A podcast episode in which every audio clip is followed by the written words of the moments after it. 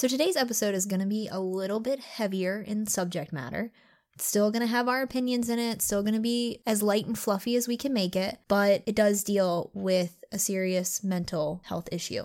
We do have a lot of opinions, and they are strong opinions, but we hope that through this, we can reach out to someone in need.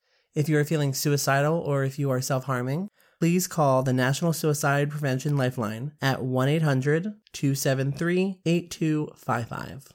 We want you to keep listening with us, so if you're feeling that you need to end your life, please reach out to someone to talk. And now back to our regularly scheduled program.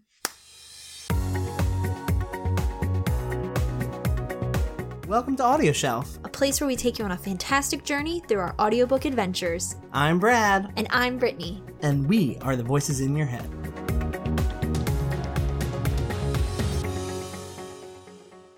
Today's book is 13 Reasons Why by Jay Asher, narrated by Deborah Wiseman and Joel Johnstone. The publisher is Listening Library, and the audiobook release date was October 1st, 2007. The duration is 6 hours and 24 minutes. The genres are bullying, mystery, and detective. What? Exactly my reaction. What?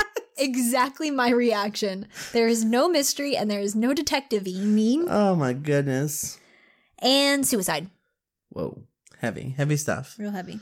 This summary is taken by Amazon. You can't stop the future. You can't rewind the past.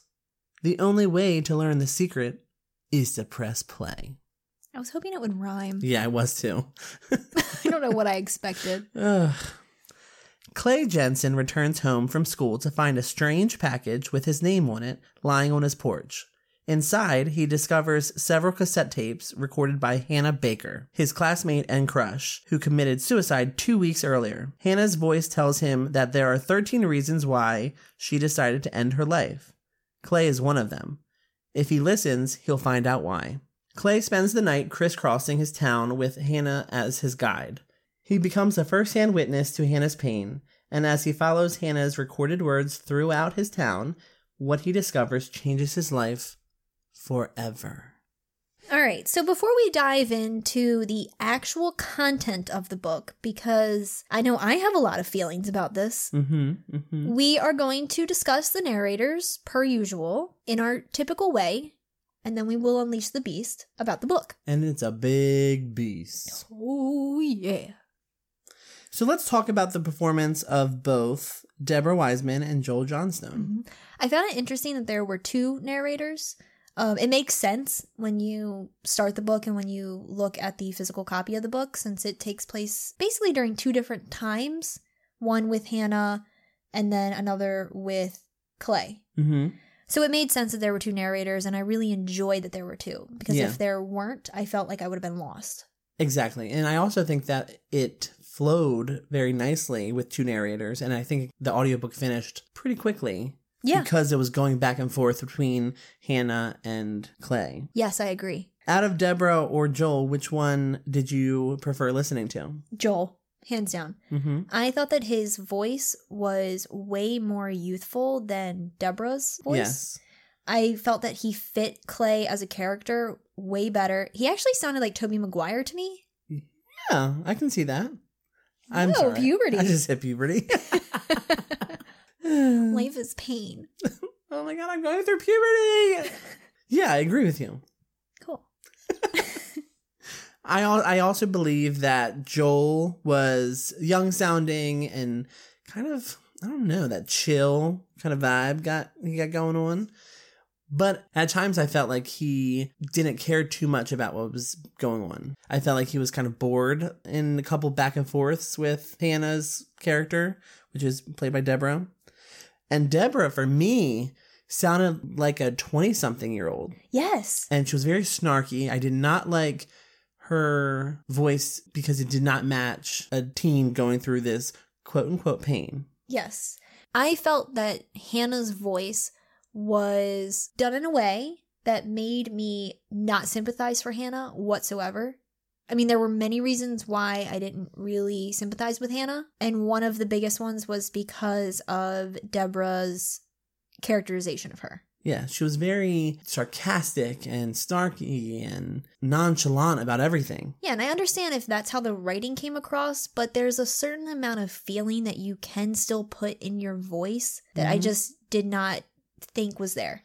Even in moments where uh, Hannah was emotional and was supposed to be on the verge of tears, I just didn't feel it. It came at a point in the book that was so deep down the path. It was like the last hour when the emotions started coming through, and I just I didn't care about Hannah at that point. Mm-hmm.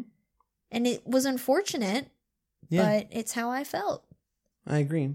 And her voice, going back to that age concept, because she sounded so mature, made me not feel for Hannah's character in a way I feel like the the author wanted me to. Yeah.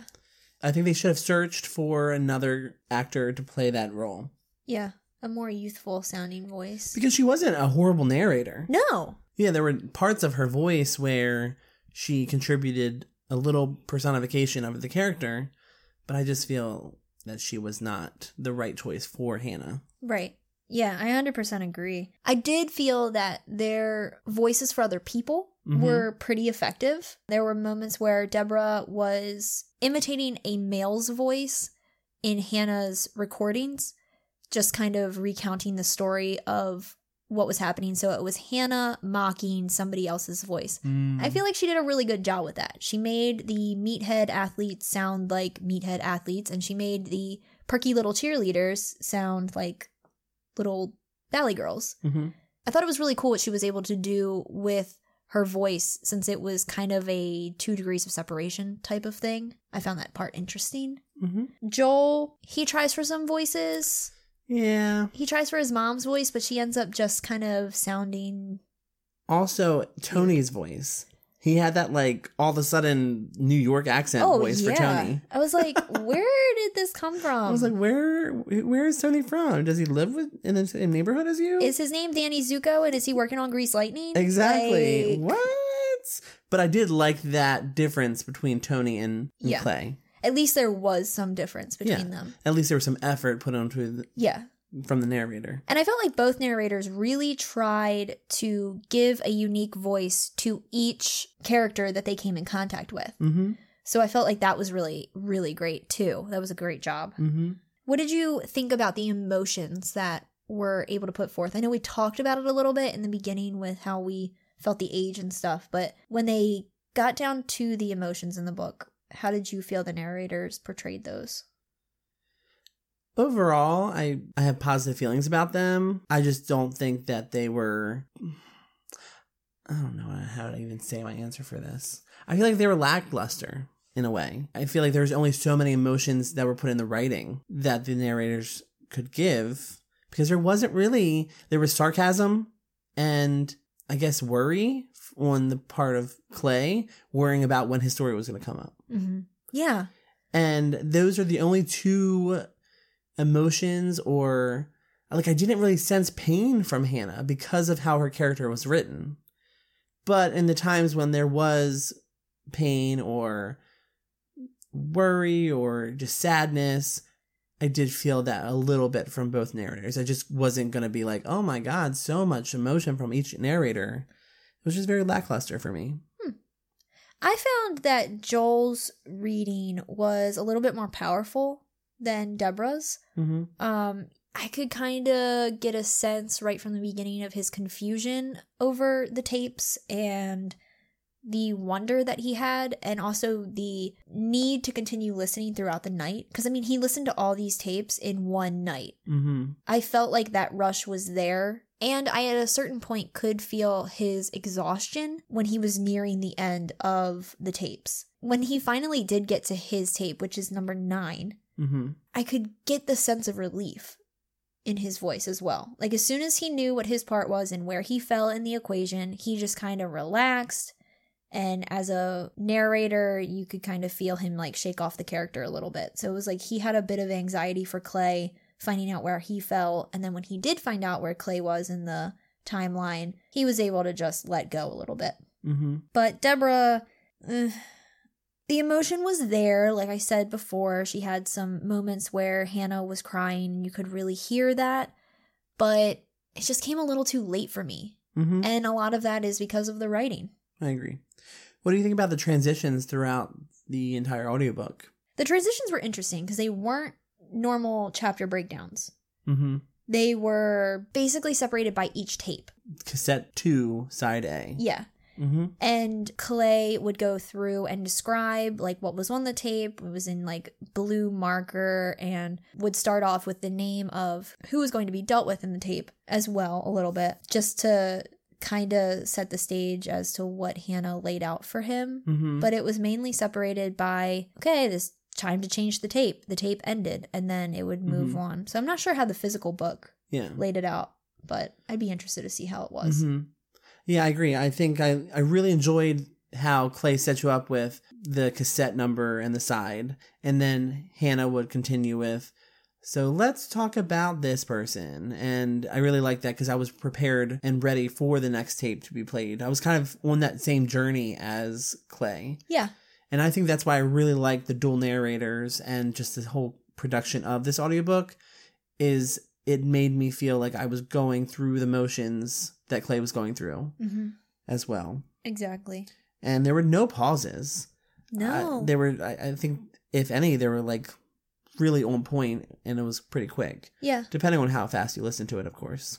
I'm, I kicked this up to about 1.5. Yeah, I was at 1.5 and to be honest, right when we got past Clay, I'm at a 2.0 Yep. because I'm like I want to get this done because I don't like the material. Yes. Which we are getting ready to talk about very soon. So get hyped. Exactly. So duration was not long. It was six hours, 24 minutes. I believe the book, the hardback book, is actually 288 pages. Hmm. So not long. Did you feel like it was too long? No, I listened to it in a day because I was like, I need to get through this. Yes. I had a wedding to edit. I was on it. Mm-hmm. I went through it, got it done. I didn't want to have this in the wings waiting anymore. Mm-hmm. What about you? Yeah, I think the timing was perfect. It was nice and short. It was a day listen. I think that this material, I don't. If it was a 13 hour book, oh my god, Oh, I couldn't imagine. would have been If, if there were 13 hours to go with the 13 reasons and each hour dealt with another reason, oh, oh my gosh, I can't even say what I would do to myself because you can't. because I can't. Oh my goodness. But yeah, I think the duration was just perfect. Yeah. I do have to say that there was a little production note that I made in the recording. There's a part where Hannah is walking down the road, walking through some nightly mist. She's saying, imagining the mist in Deborah's normal voice. And then a weird clip flips over and goes, growing, just kind of out of nowhere. It was Mm. very weird. We'll have a little clip of it in just a second. But I it was a totally different person it sounded like recording that growing part. Really? Yeah, it was strange. I had to Hmm. rewind a few times cuz I was like, did that really just happen? That's interesting.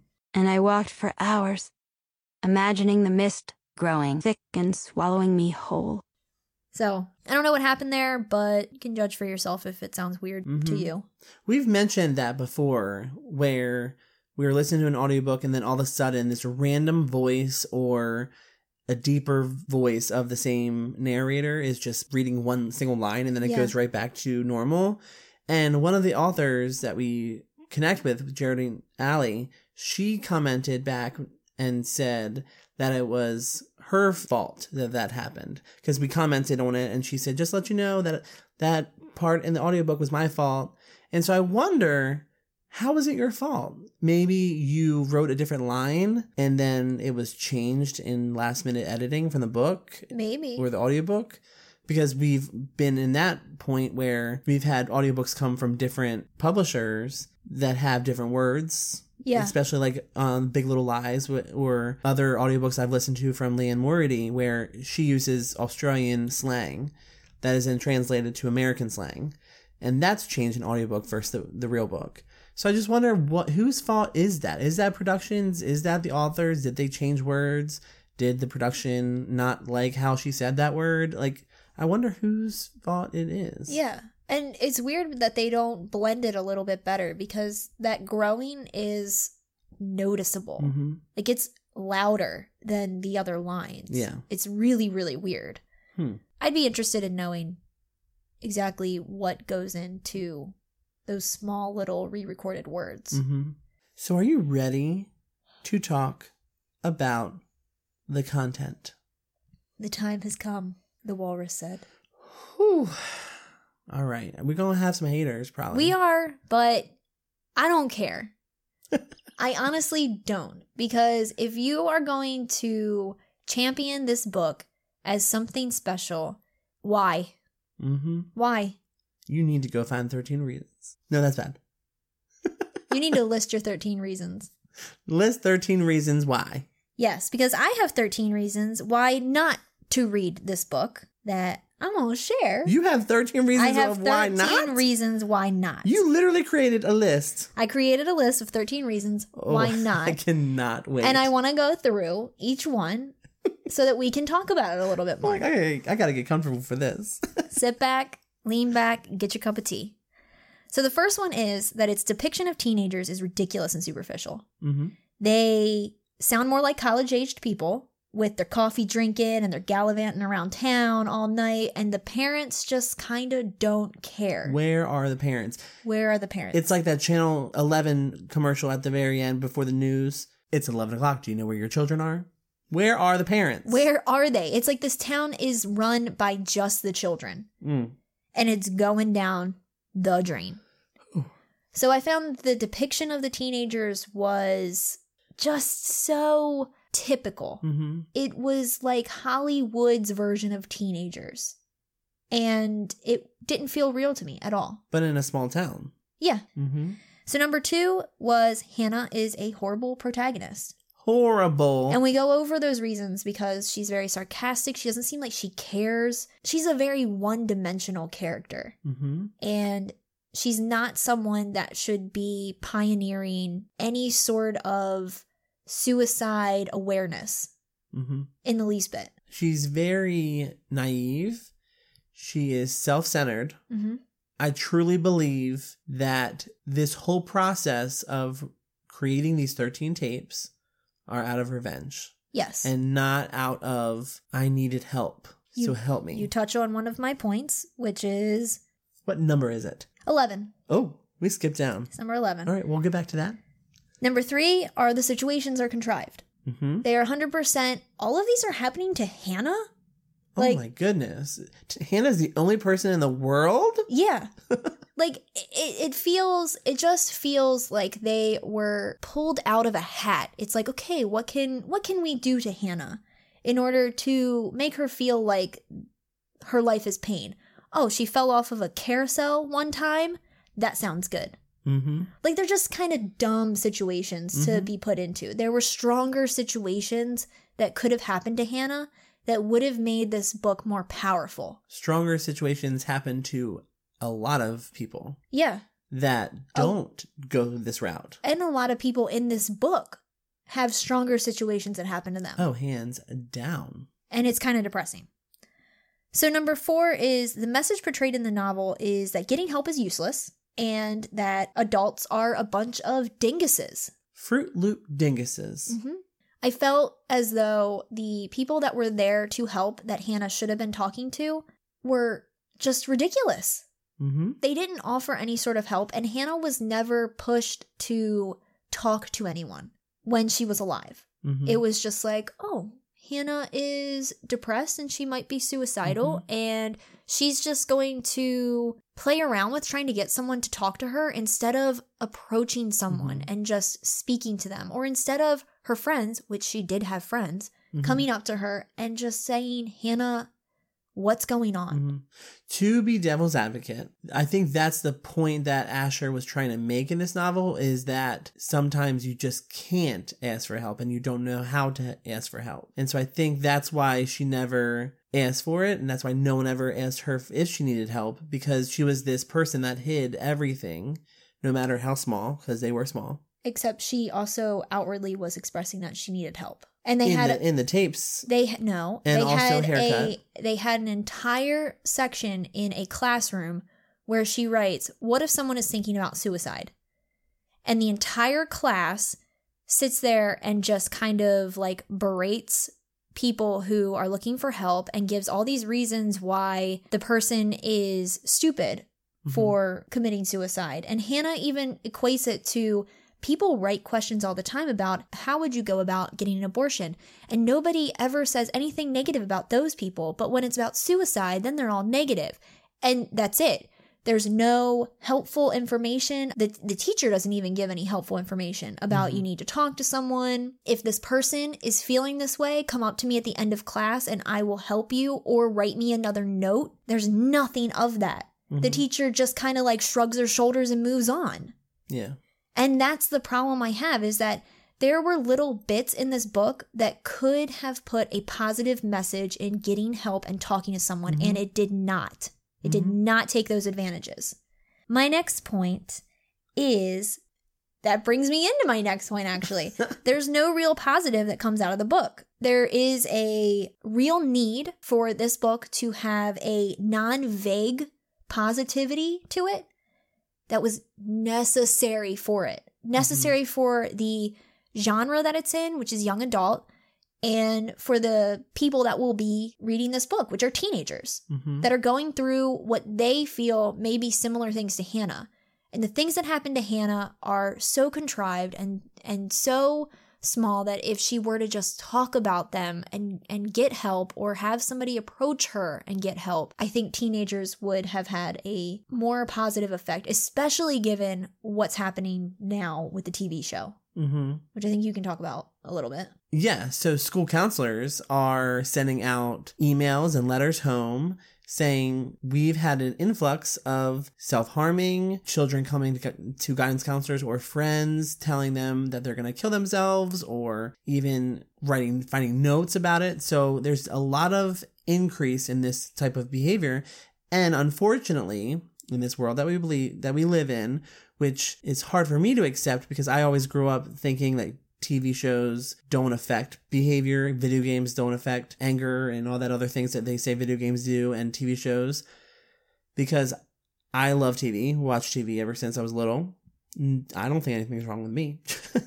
but I guess I'm the outlier. But with There's this a lot of outliers. Yeah. The people that are being affected by these TV shows are the outliers. Yes.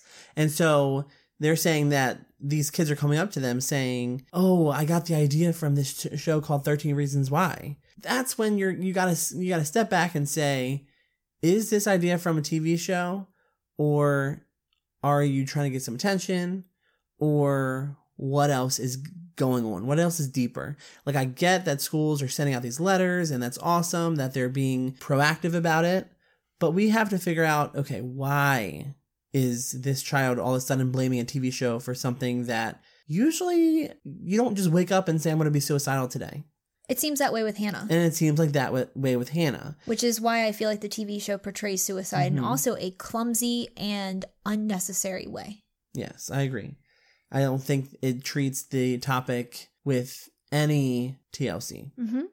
Number six is I feel like Clay is a weak voice of reason. Mm-hmm. And I feel that he just accepts the guilt that Hannah is piling onto everybody else Mm-hmm. Instead of just accepting that Hannah had a problem and that she could have been helped if there was a teamwork of guidance given to her. Mhm. The worst thing about this book for me is I don't know if Jay Asher understands the idea of how much suicide affects everyone. Yeah. I think that he just wrote this book to say, hey, look at me. Look at all the things that you missed with my life and you've avoided and didn't pay me any attention. I killed myself. Now you go help someone else. It's not about that. It's Yeah. suicide shouldn't teach you that lesson. Yeah. And because this girl has now given this tape to 13 different people, she has now made 13 people suicide survivors Yeah. in a way of you've now affected 13 people that shouldn't have been affected in the first place. Yeah. And yeah, I get it. Yeah, the girl that we knew died two weeks ago, and I'm sorry about that. But when coming home from school, was Clay really thinking about Hannah that day? Right. You never know. Yeah, exactly. But now, all of a sudden, that's all he's thinking about is because he got this box from Hannah, and now he has to survive this suicide all over again. yeah, exactly. And so I don't think Jay Asher's intention or way of carrying out this story was done well. No. I think it was it was very careless. Yeah. And it brings me to the eighth point, which I'll jump back to the seventh in a second. But Hannah blames everyone. So, like Mhm. you were saying, she makes all these people suicide survivors. She also makes them guilty of her suicide. She Mhm. passes blame on them, which can do more damage than what they ever did to Hannah. That takes me back to my point 7 Mhm. Which is Hannah's reasons. You don't need a reason to commit suicide. I recognize that. But her character reasons and the things that she puts on the tape are juvenile. The list of the hot or nots, she wasn't the only person listed on that list. Mhm. The person that should have been even more affected by anything, and it's not a tit for tat situation, but the knots. Yeah. What kind of struggles are they mm-hmm. going through? I'm interested in hearing more about the people who were actually negatively affected instead of Hannah saying, Oh my God, I was on this hot list as having the best butt in the freshman class. Oh my God. And that made people sexualize me. Oh my gosh. And I get it. Like being sexualized is harmful. Is a problem. it's a problem and no woman should be sexualized. No man Should have that power. could ha- should have that power to sexualize a woman. and also, women shouldn't sexualize men. And I think that's I was going to say that, but then I was like in my head, I really do sexualize a lot of men. you do. Uh, anyway, but no woman should have to go through that, and no man should have to go through that either. And I get it hurts you, and it, and you have to walk down the street with fear of someone grabbing your butt or looking at you in a sexualized way, and that hurts. Yeah. But what about the knots? Yeah. And there's also ways that Hannah could have combated the the list. Mhm. entirely. It was a list created in ninth grade. Like, people don't carry the weight of these lists anymore. Like, was it 1983? Like, I, I don't understand what power this list had in it. People should have said, oh, it's a list written by some pervy dude. Eh. Mhm. Or Hannah should have been able to take it Mhm. and either go to her parents, go to her friends, and say, this list is so stupid. Yeah. But that's self confidence, that's self esteem. Maybe Hannah didn't have the self esteem that it took for her to be like, this is, list is stupid. This list is not relevant to me because it's positive. Or maybe in in her eyes, she was just say, saying, I was talked about in a negative way, no matter how you perceive it, but it was negative to me because now I have to follow this whole life of everyone thinks I'm a whore because I have a nice butt. Correct, Mhm. except the book did not do that effectively. True, true, and and I have no, I have no like doubt that that's Yes, it did. You know. It did not portray that, and her issues just ended up being a huge simplification of bullying Mhm. and sexual assault. When in reality, the the issues for suicide are so much more complex mm-hmm. than just this boy said I had a nice butt yeah, and all Mhm. the other issues that Hannah went through because all of them were just surface level. And it just completely took me out of sympathizing with Hannah. Mhm. So we already talked about number eight, which is she blames everyone for her problems and she never once reflects on herself or what she could do. Number nine is instead of seeking help from anyone, Hannah decides that the next logical step after being the subject of a stupid rumor in ninth grade and a long list of hot or not, where she had one listing, Mhm. she was stood up on a date and then she was felt up. Her logical step to combating all of that is to kill herself. Mhm. That should never be the next step on a list for someone. Mhm. Ever. Yeah. And I feel like Jay Asher just made it that. He made it that next logical step. And then in the moments leading up to Hannah killing herself, he kind of backtracked and was like, oh, I'm going to try to get her to talk to somebody. I'm going to try to get her to admit her problems. Mhm. So, midway through the book, Hannah decides, I'm going to kill myself. But then throughout the rest of it, it's just her backpedaling and Mhm. her doing all the things that she should have did before she decided, I'm going to end my life. Mhm. It just feels like such clumsy writing and just such a cluster of mismatched ideas. Mhm. Like he was just grabbing from a grab bag of what to do next. Yeah. I just while you're talking, I'm just imagining Jay Asher's process of writing this. The idea of I'm gonna have this girl who goes through pain. The pain is gonna be maybe in his eyes it was a lot because he's not a teenage girl. Shocking. Shocking. But in his eyes, maybe those small details were enough to want to harm yourself. But then he goes throughout the whole book of blaming others, Not seeking help. not seeking help, but then all of a sudden in the end, like you said, let's it's a rush to get help. In his eyes, he was saying, This is my chance to say it's too late for help. You've come this close to getting that help that you need, but it's just too late.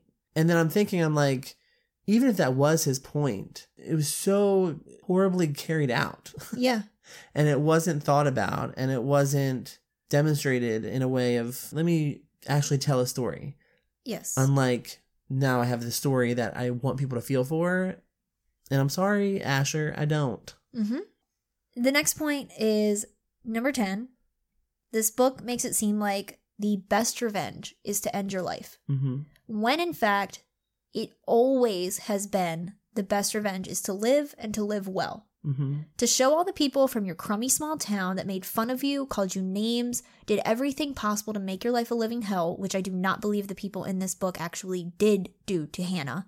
You pay them back by showing them that they were wrong, not killing yourself, and which takes me to the next point, sending 13 tapes to these people and greatly altering the effects of whatever choices they have in their life by telling them that they were the reason that you killed yourself. Mm-hmm.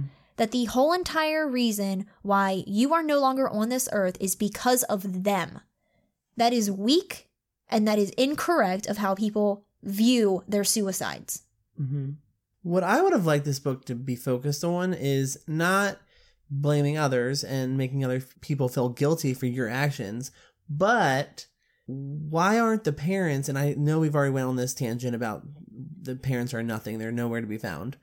But he should have taken this and said, "This girl in life was taught not to reach out for help, not to think things through in a logical manner, not to be strong willed. Because obviously, I think what this episode is proving is that you and I, we have this different frame of mind and way of thinking that other people, unfortunately, that like Hannah, do not have.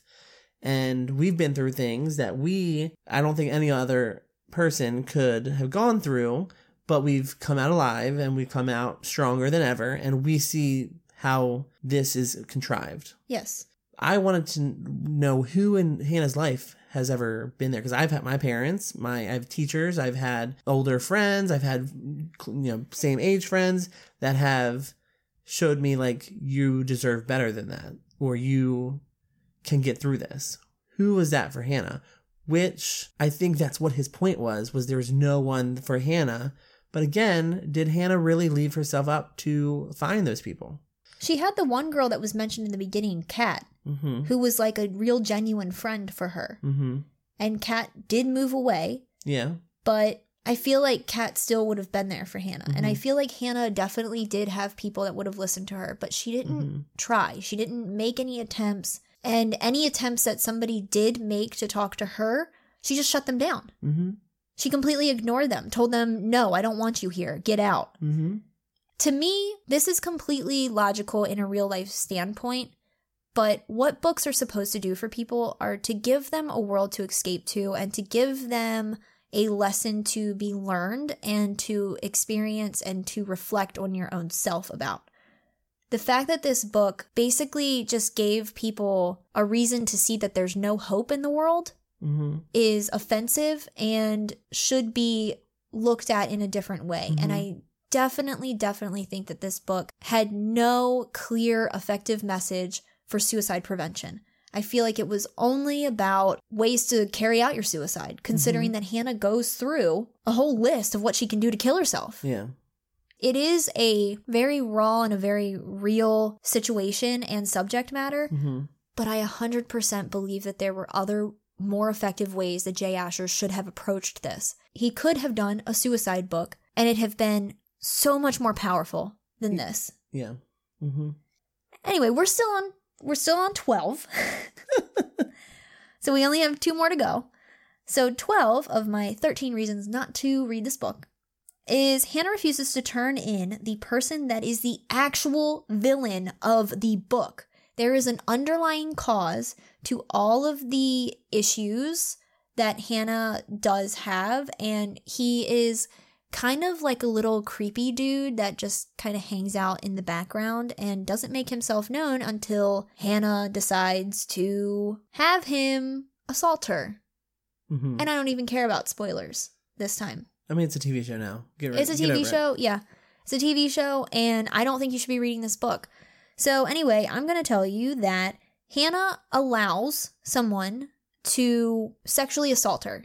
She goes over to the house and she gets into a hot tub with this creepy dude who, throughout the book, has been known to be a complete douchebag, completely creepy, disgusting man. And she, in order to give up the last bit of herself, allows him to touch her inappropriately. And so I don't even know if it can be considered sexual assault, considering it was consensual. He committed an actual crime earlier in the book that Hannah just wipes her hands of and tells the person that he committed the crime against. She dedicates a whole tape to that girl, telling her that she's one of the reasons why Hannah has decided to kill herself. Mhm. Instead of realizing that this girl has been affected by something so great by this creepy dude and turning him into the police, Hannah decides to throw her blame of her suicide onto that girl. So, congratulations, Hannah. You are a loser. She made that girl feel even more worthless than that girl was probably already feeling. Mhm. And she looks at it as a way of, now you know how I felt. But it's like, no, Hannah. The things that happened to you were nowhere near what happened to that girl. Mhm. And you just let the guy that did that to her get off scot free. Yeah. That made me lose any shred of respect I had for Hannah immediately. Mhm. My last point is, and I think that you can also speak to this like once I say it, is that it's not an educational message of suicide Mhm. or the cause and effect of bullying. It is very weak in its delivery and it's very, like we said, mismatched altogether.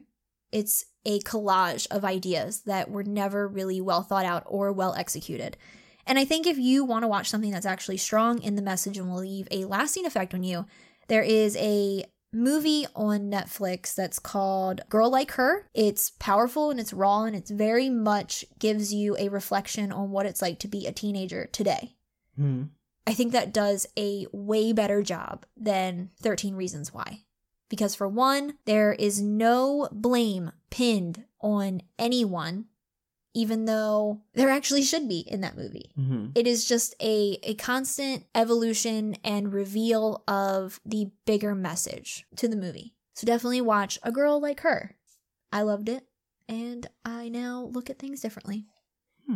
So I think what the author here is trying to do is take a very innocent time in someone's life and throw all this stuff at them and then say, "Hey, you're not strong enough for this, so you're going to kill yourself, but you're in the process going to take down 13 other people."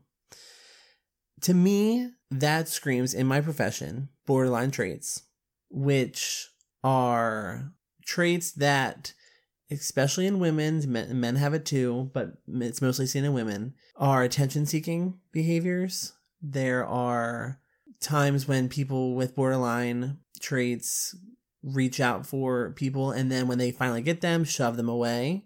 Because in their lives they're taught that their feelings aren't good enough. But it's hard because with her this teen the way asher has wrote this book everything is in this teen world.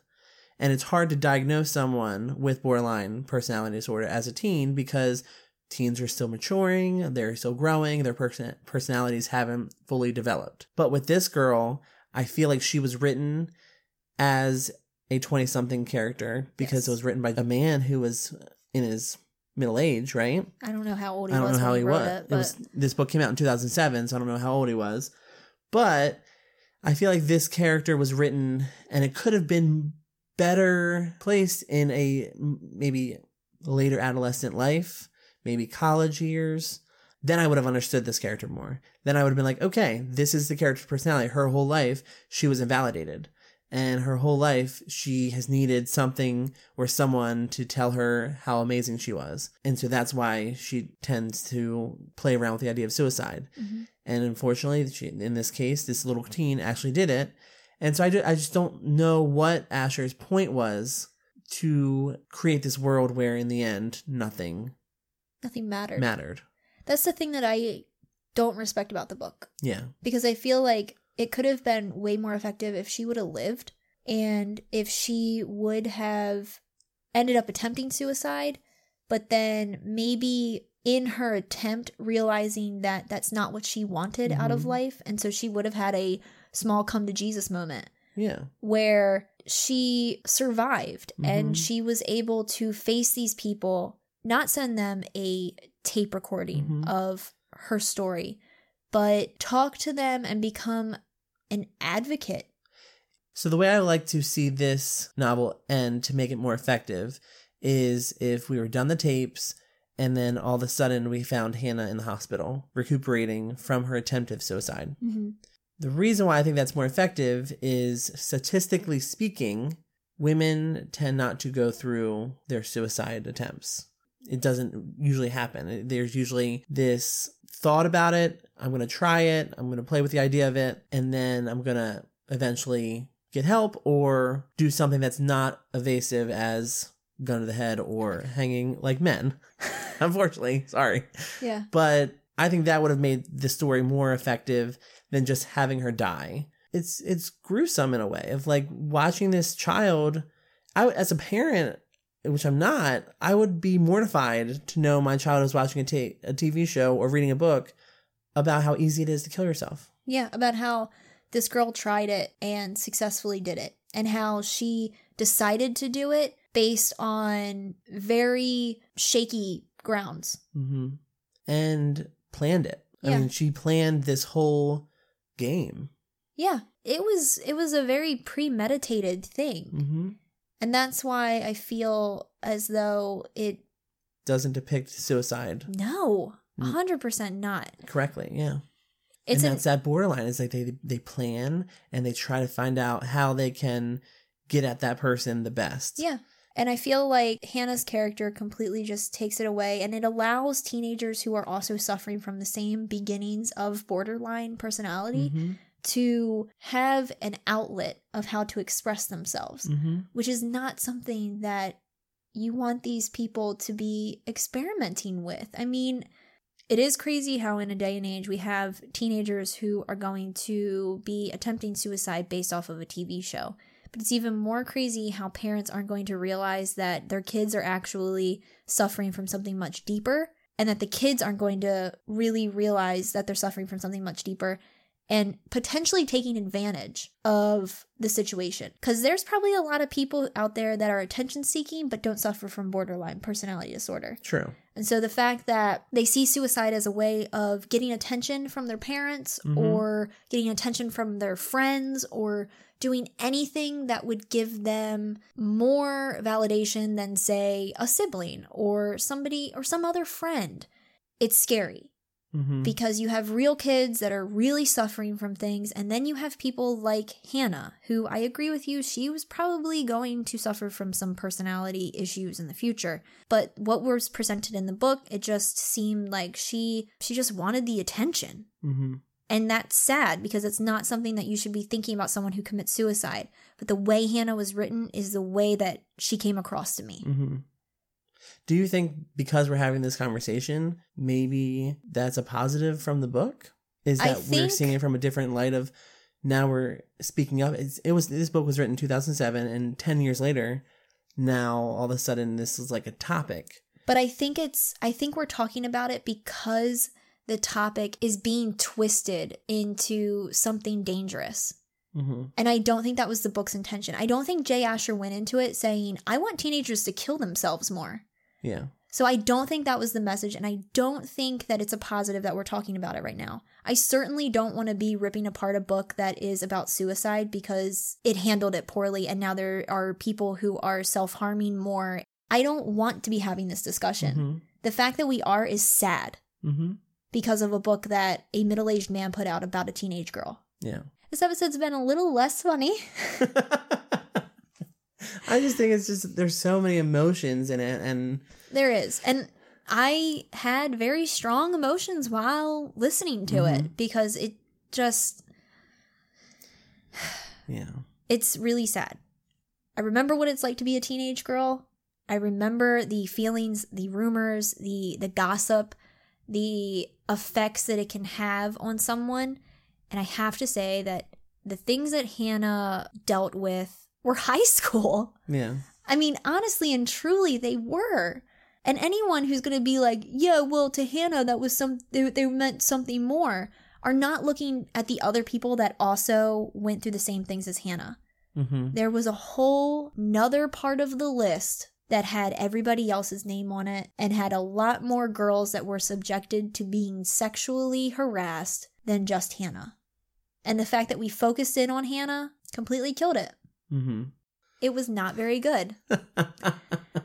So I think that what Jay Asher should have messed up more than suicide awareness is the fact that list making in high school, where you put girls on a pedestal and look at them for their best features, he should have taken the story and turned that into how a list has no value to a person. It's just a piece of paper.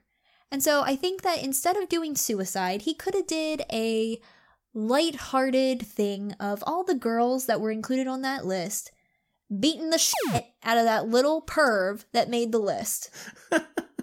I don't condone violence, but that little boy was asking for it. mm-hmm. Especially since he did it out of revenge, too. Yeah. A disgusting book. So, do you feel like this is a time to end? so, would you? You already know the answer to this question. This book is a shove, a hard shove, a, a shove to where I want to rewrite the book, Mhm. even though I have no skill at writing. I don't condone violence for this little pervy dude, but I would for this. How would you uh take your book? Would you take it shelved or shoved? I would shove this, and I would say, "Bye, book." Hmm. I would shove this. Yeah, I think that is the consensus.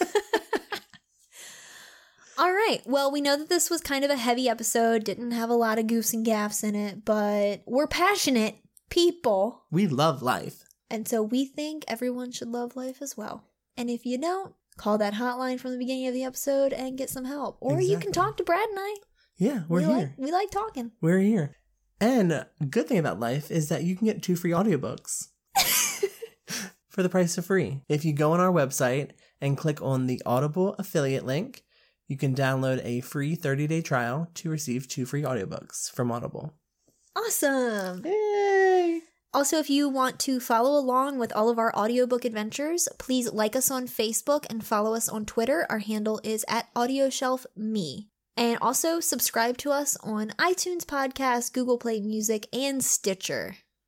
We hope you enjoyed this episode. Please let us know what you think.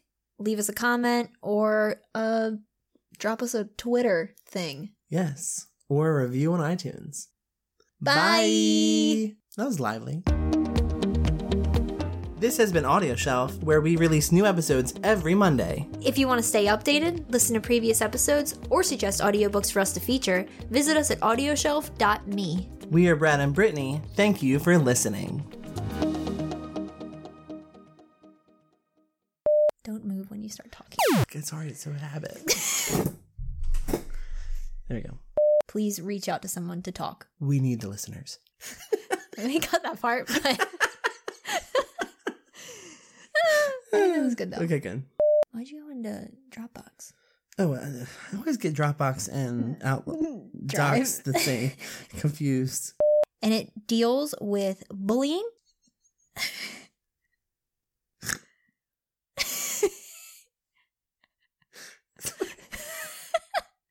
And it goes a little something like this.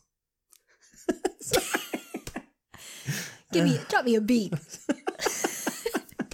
That was a deep breath. And as he follows Hannah's recorded words, I'll do that again. And as he follows Hannah's recorded words throughout his town, I can't. And as he follows Hannah's recorded words, Oh why is that? God. Why is that hurting my tongue? Recorded words throughout his town. oh God. Sorry, sorry, my, my tongue is The like sound of your tongue is. my tongue is so big. Sorry. you got your big tongue in check. yes, 100%. I I keep saying 100% throughout every recording. I'm No, sorry. puberty. I just hit puberty. Uh, maybe I should get no, no, mind. Take that out. Scratch that. um. It's gonna be a blue blooper. Clay's perspective taking of the situation. Oh wait, wait, wait. Yeah, I understand what you mean. Wait. What did you say? Because I haven't finished yet. Nobody needs to know that. That's true. It's 11 o'clock. Do you know where your parents are? Bye. Wait. We. All right. We're to end for today, but not our lives. oh my god. Sorry. So- I don't know how to end this. I don't know how to end this episode.